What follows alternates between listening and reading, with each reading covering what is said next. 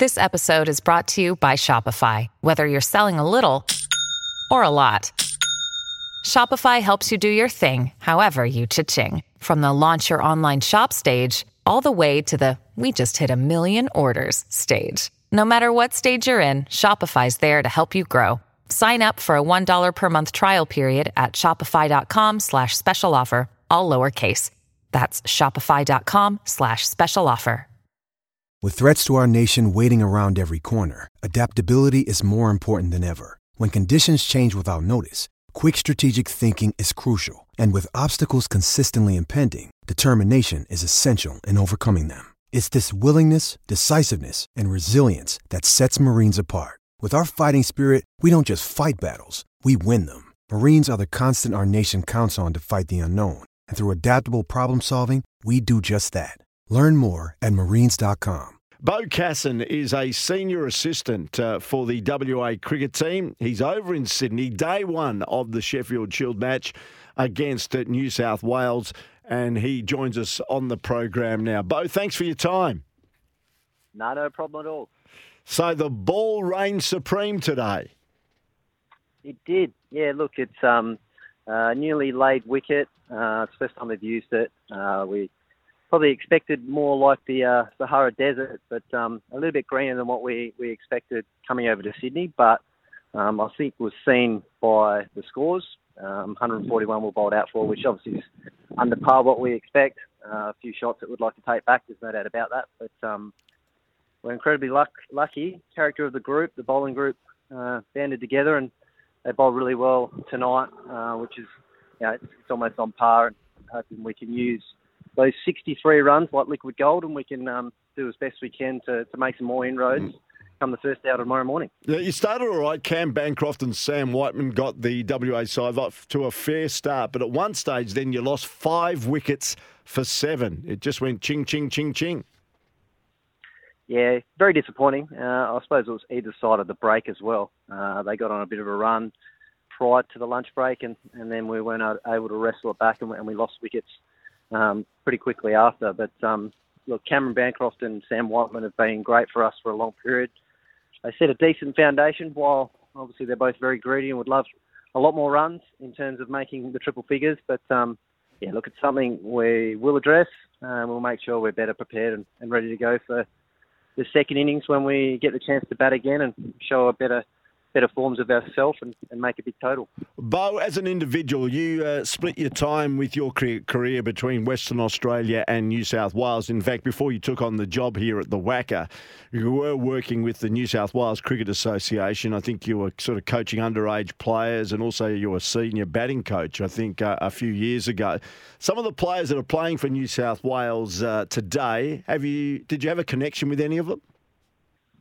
Uh, there's a couple of players um, that were in the in the New South Wales program. Um, Jason Sangha was one. Uh, Jack Edwards is not playing during this game, and Matthew Gilkes is the wicketkeeper batsman who was coming through the uh, the pathway when I was working there. So, um, yeah, look, I still obviously get on really well with those players. You want to see them play very well, but I'm a very passionate Western Australian. I want to see us um, do really well and, and have a great showing over here. But um, yeah, look, a couple of players I've got a, a long history with, which is um, it's always great to see up and coming talent playing in first class cricket. I spoke to Joel Paris on this program last week after that incredible performance uh, with the ball at the Adelaide Oval, where he snared 11 wickets. Again, he's led from the front. Uh, he made some useful runs towards the end of the innings, 24 not out, and he chimed in with a couple of very important wickets late. He's bowling beautifully, isn't he? Oh, he's at the top of his game. His, his skill, his craft.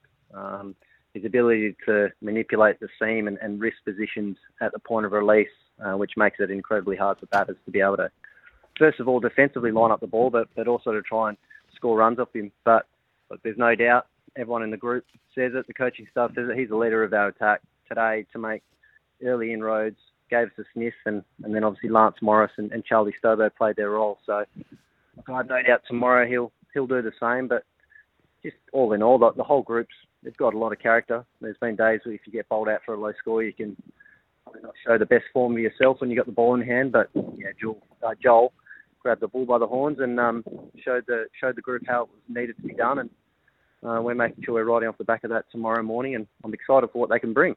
From an Australian perspective, we saw the return of Nathan Lyon today from uh, an extended injury break. Uh, he took a couple of wickets. Uh, I think 18 overs, two for 18, pretty economical. Very much so. Look, he's done it for Australia for a number of years. Uh, he did it today. It was obviously coming back from injury. Uh, you're always asking yourself, well, you always have little doubts. Uh, can you keep doing it? Need to make sure I get some wickets to, to feel good about your own game. But um, good signs for Australian cricket. There's no doubt about that. He was able to play the holding role and then chip in with a few wickets, which is um, it's worth its weight in gold in terms of your ability to give the quicks a rest, to chop out, and then allow them to be fresh at the other end. And when it comes second innings, uh, as a batting group, we've got to make sure that we can be proactive and put the percentages in our favour and try and place a little bit more pressure back on him uh, when we have the bat in hand. You're a left arm wrist spinner in your day, uh, so you no doubt have an affinity with slow bowlers. A lot has been said about Corey Rocchiccioli. Uh, no doubt as the game goes on, he could be playing quite a vital part. No doubt. Uh, he's grown so much over the last couple of years. Uh, full credit to Corey. He's, he loves bowling, he loves the game, uh, avid learner, always looking to try and get better with uh, every time he's either bowling in the nets or he's or he's in the game, and we've seen that over the last couple of years in Shield cricket. But looking forward to what he can bring. It's a little bit different than the, the normal characteristics of what the uh, Sydney Cricket Ground usually has. Uh, more suited to to what it's like back home in the west. So no doubt he will show his, his skill, his class, and um, he'll be able to bowl a fair few overs over this game. And I'm no doubt in the second innings he and Hamish McKenzie will have a, a big part to play, whether that be being the aggressor and trying to look to take wickets, but also being able to hold up an end to, to let the quicks do their thing do their thing at the other end. Yeah, Norman Kalgoorlie has sent a text message. He says, G'day, Pete. Can you ask Beau, with 14 wickets on the first day, is that telling me that the New South Wales groundsmen have set up a very lively green pitch? And by the way, who won the toss uh, from Norm? Uh, New South Wales won the toss. They elected to bowl. Uh, like I said earlier, it was a relayed wicket. When it's a relayed wicket, you, you, you, don't really know what the characteristics are because you haven't had the amount of volume or, or games played on it. So you get a bit of an understanding what's a pass score, what's been happening with the wicket. But um, yeah, a little bit more seam friendly. Uh, but as I said, I don't think uh, 141 and, and a four for 70 odd, it, it, reflects the wicket as such. I think there was some really good bowling and, and some good mm. catching this afternoon, which allowed those scores to be what they actually were. Your thoughts on Cam Bancroft? Uh, top score today for WA, 34 out of the 141. Uh, the runs just keep coming, don't they? They do, yeah, they do, and set up his innings really well. Uh, he was certainly someone that we were, we were looking to bat around because he looked very comfortable out there in the middle. I think it shows a sign of where he's at with his batting. Um, his ability to be able to play on a wicket that's doing a little bit laterally, but every time they miss, he played some beautiful drives down the ground and some cut shots. Uh, so look, we're, very bullish. We, we hope he's going to be a part of the Australian setup moving forward. But I think the best thing about it is it seems as though whoever's putting their best foot forward and, and making truckloads of runs, they, they should get that opportunity. And uh, you can't ask much more so far with what Cameron's done. And let's hope in the second innings he can uh, can also state another claim for his own personal opportunity to play for Australia again. Mm, six wickets to snare. You'd think maybe New South Wales will be in the box seat to maybe snare a bit of a first innings lead, but I, I gather there's plenty of cricket to be played over the next three days, and it looks like inevitably there will be a result here. Absolutely, no doubt about that. Yeah, look, three days to play, and 16 wickets have already fallen. Uh, sorry, uh, 14 wickets have already fallen. Um, look, it's uh, first out tomorrow. Uh, we've, we've, got Oliver Davies and, and, Moises Henriques, who's who's in at the moment. It's a big partnership. I mean, if we can make inroads there, but look, while we'd like to get a lead and, and like to be on par, uh, whatever it is, uh, we've got to make sure that we can give ourselves every chance to to create the outcome and, and put put the opposition under a bit of pressure and, and see if we can take 10 wickets in the second innings. But yeah, really looking forward to what the next couple of days bring and um, I know the group's incredibly excited about it, and that's what's uh, what was great in the change room at the end of the day. So look forward to tomorrow. Well, uh, you did play for Australia. I think it may have been in Barbados. That's where you played your Test match, wasn't it, Beau?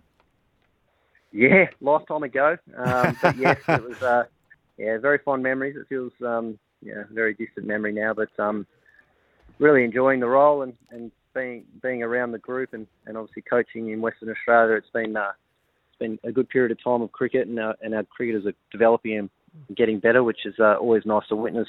Um, them achieving their goals and, and the things that they're aspiring to to do in their own game. So um, yeah, thoroughly enjoying what I'm doing. I reckon if I only played one Test match, Beau Casson, I reckon I'd like to play it in Barbados as well. It'd be a pretty good place to play your only uh, Test match. Speaking of Test matches, at the Big West Test launch today here in Perth. Of course, we've got Australia taking on Pakistan. They're taking some of the seats out here at Optus Oval and they're trying to recreate the old WACA Bank. It'll be a, a nice little sight, I reckon, here at Optus Stadium when the Test match rolls around next month no doubt. Let's hope it has uh, a number of West Australians a part of it. Mitch Marsh, uh, Cameron Bancroft, hopefully, um, Cameron Green, and, and yeah, you never know. There's there's opportunities around the corner, which is great, and hopefully the West Australian public can get around and support them and the Australian cricket team. But being a cricket purist, uh, to try and recreate the uh, the WACA banks, I've no doubt everyone will be get involved and, and hopefully lots of kids and boys and girls are, are on those banks trying to uh, play a little bit of cricket themselves and actually mimicking their idols who are playing out in the middle of the Optus Oval. So, yeah, looking forward to the summer ahead for them. You're a good man. Thanks, Beau, for your time. I know it's about quarter past eight over there in Sydney. It's probably near your bedtime now, but uh, good luck tomorrow, and let's hope uh, you snare some early wickets uh, and WA basically take control of that Shield game on day two. Thanks for your time. Appreciate it. Thanks, Beau. Good on you. Beau Casson joining us here uh, on Sports Day WA with Peter Vlahos. Got a message here. Bobby Harris, still sounding good, Peter. I think it's Bob Harris, stand me off corrected, who many years ago was involved very heavily with the baseball community here in Western Australia. And at a previous uh, radio station that I was involved with, we used to run a baseball program, and Bob was part and parcel of that was a real eh, general encyclopedia when it came to baseball here in Western Australia. When, of course, baseball was significantly a bigger sport. No disrespect now to the Perth Heat, but uh, in the old days of Parry Field, I remember those days fondly. Uh, it was fantastic here in Belmont, and people used to rally from everywhere to see the Perth Heat in action at the old Claxton Shield there at Parry Field. Saying that, of course, the Perth Heat uh, still a very strong brand when it comes to WA sport. Bobby, if it is you, thank you very much for your text, mate. Uh, nice to hear from you on 0487 736 736. We'll come back after the break with the top five stories of the weekend here on Sports Day WA.